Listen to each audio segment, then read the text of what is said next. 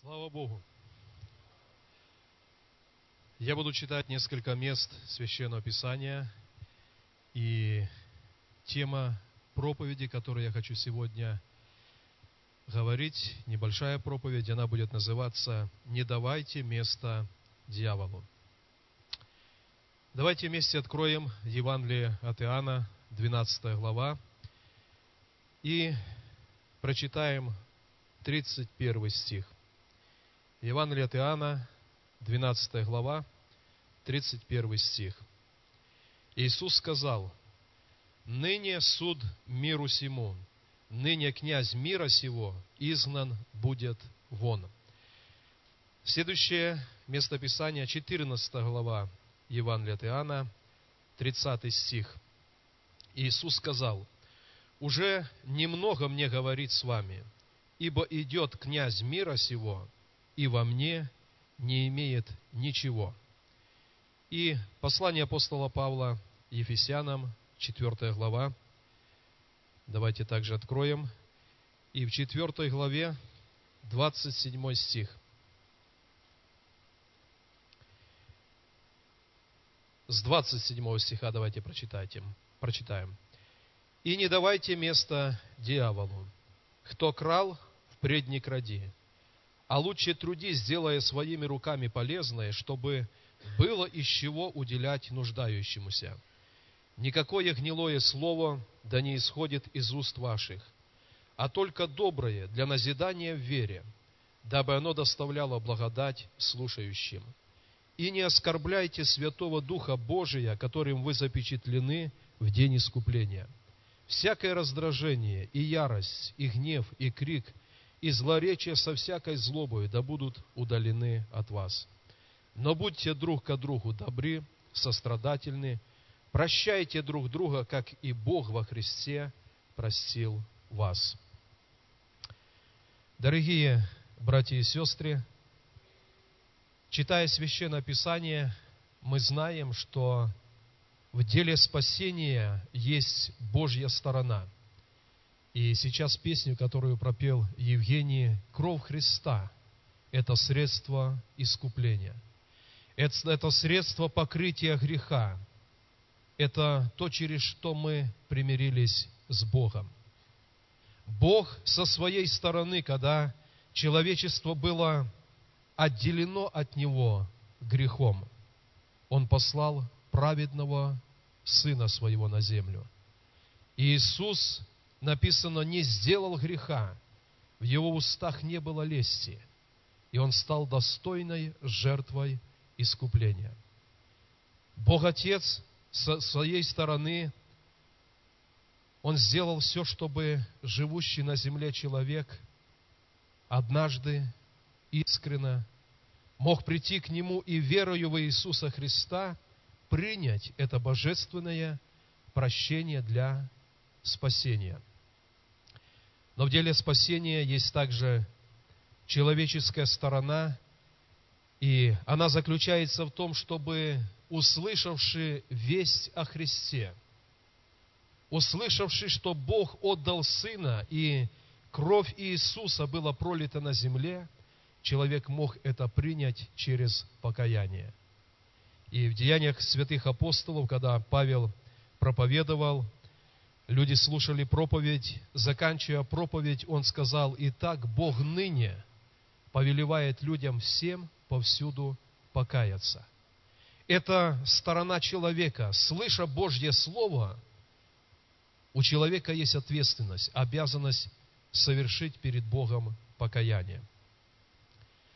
Сегодня большинство из нас в этом доме молитвы, мы те, которые однажды услышали весть о Христе, Дух Божий нас коснулся, и мы совершили покаяние перед Ним.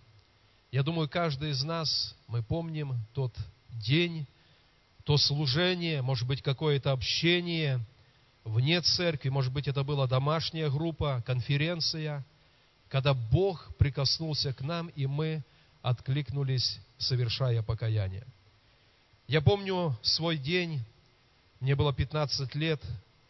Это вечернее молодежное служение в поместной церкви, где я рос. Вроде бы обычное служение, но в конце этого служения, когда совершалась молитва, и Дух Божий так сильно коснулся моего сердца, и я так сильно сокрушался и плакал перед Богом, потому что Бог дал увидеть мне себя как будто со стороны. И я понимал, я так виновен и так грешен перед Богом. И я помню переживания, ощущения, которые я имел, когда поднялись с молитвы. Бремя ушло, и глубокий мир, радость, утешение от Бога наполнили сердце. Я верю, что в вашей жизни вы пережили что-то подобное, когда приняли Христа в сердце, когда совершили покаяние. Но когда мы познали Христа, Слово Божье говорит, что у нас есть право и у нас есть обязанность в нашей жизни не давать место дьяволу, которое он когда-то свободно имел. И очень часто в последнее время люди с церкви, они больше готовы сослаться на то, что они отчасти не свободны, у них отчасти происходят события, которые они как-то не могут контролировать, но в некоторых случаях это так, и необходима посторонняя духовная помощь, но во многих случаях все заключается только в том, чтобы не дать место дьяволу решением воли не дать место дьяволу. Когда Иисус был на земле, перед тем, как вышел на служение, мы знаем, что Он был в пустыне, в искушении. И дьявол трижды подходил к Иисусу. И он хотел, чтобы Иисус дал ему место. Во время, когда Иисус сильно алкал, и жаждал. И дьявол предложил, ты можешь повелеть этим камням, и они сделаются хлебом. И мы знаем, что на это искушение, на два последующих искушения Иисус отразил эти искушения Словом Божьим. Он не дал места дьяволу.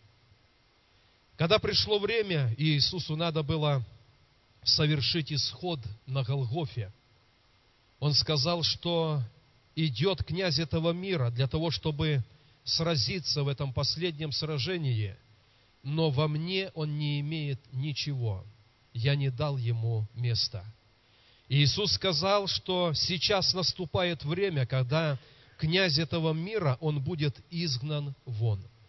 И мы верим, что когда Иисус умер на кресте, когда Он воскликнул «совершилось», то князь мира сего был изгнан вон, и Иисус совершил над ним победу. В послании Колоссянам во второй главе, в 13-15 стихах, там написано, что Иисус, отняв у него силу, и он властно подверг эти духовные власти позору, он изгнал власть тьмы. Но у верующего человека есть обязанность, есть ответственность, чтобы не давать решениям воли места для дьявола в своей жизни. Сегодня церковь проходит такое время, когда, к сожалению, но в народе Божьем все чаще и чаще мы можем встречать такие моменты, когда люди идут на компромисс со грехом. Еще ничего трагического не случилось. Еще человек в церкви, он еще на ячейке, но он дал в своей жизни место дьяволу. И если не изгнать его вновь из своей жизни, то дьявол принесет разрушение. Я когда-то приводил такой пример. Для того, чтобы самолет где-то приземлился – для него нужно приготовить полосу, аэродром. И только на приготовленной полосе на аэродроме самолет может приземлиться. А если нету этой приготовленной полосы, то самолет не может совершить посадку. Что-то подобное в духовном мире происходит с нами. Мы можем потихоньку, раз за разом, приготовить эту посадочную полосу для дьявола. И однажды его смертоносный груз, он прилетит в нашу жизнь. Но Писание говорит, не давайте место дьяволу.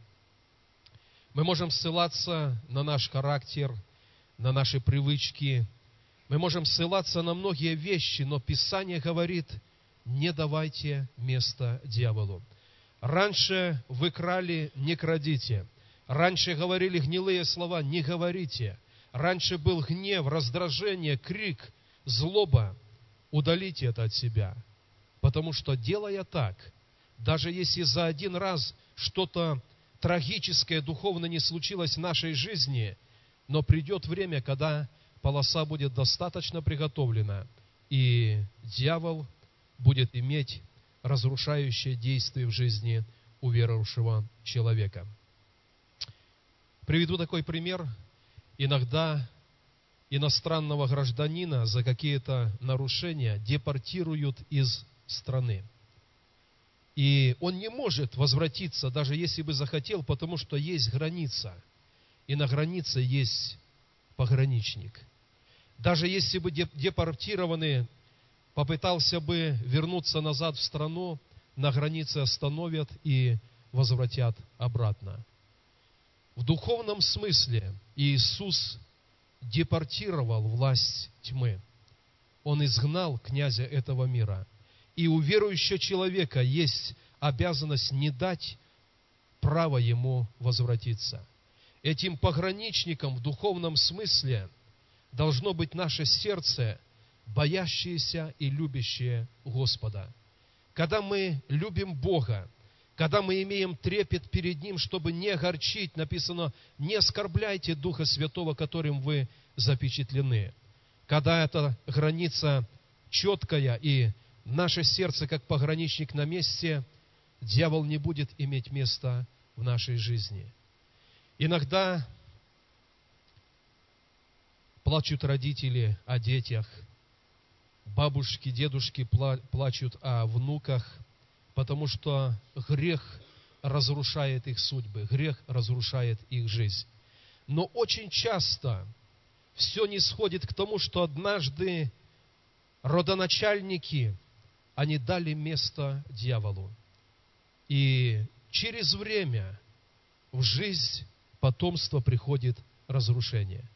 Поэтому от каждого из нас, братья и сестры, зависит, будет ли наша личная жизнь благословенна в Боге. Будут ли благословлены наши дети, наши внуки.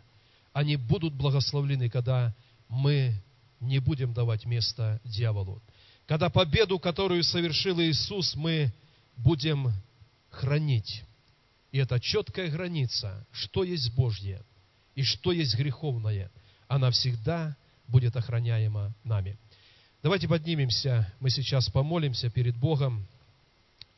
Может быть, слушая это короткое слово, в вашем сердце есть такое понимание, Дух Божий говорит вам об этом, что вы открыли границу, и дьявол, который был однажды изгнан Иисусом из вашей жизни, он стал возвращаться, он стал проносить свои вещи.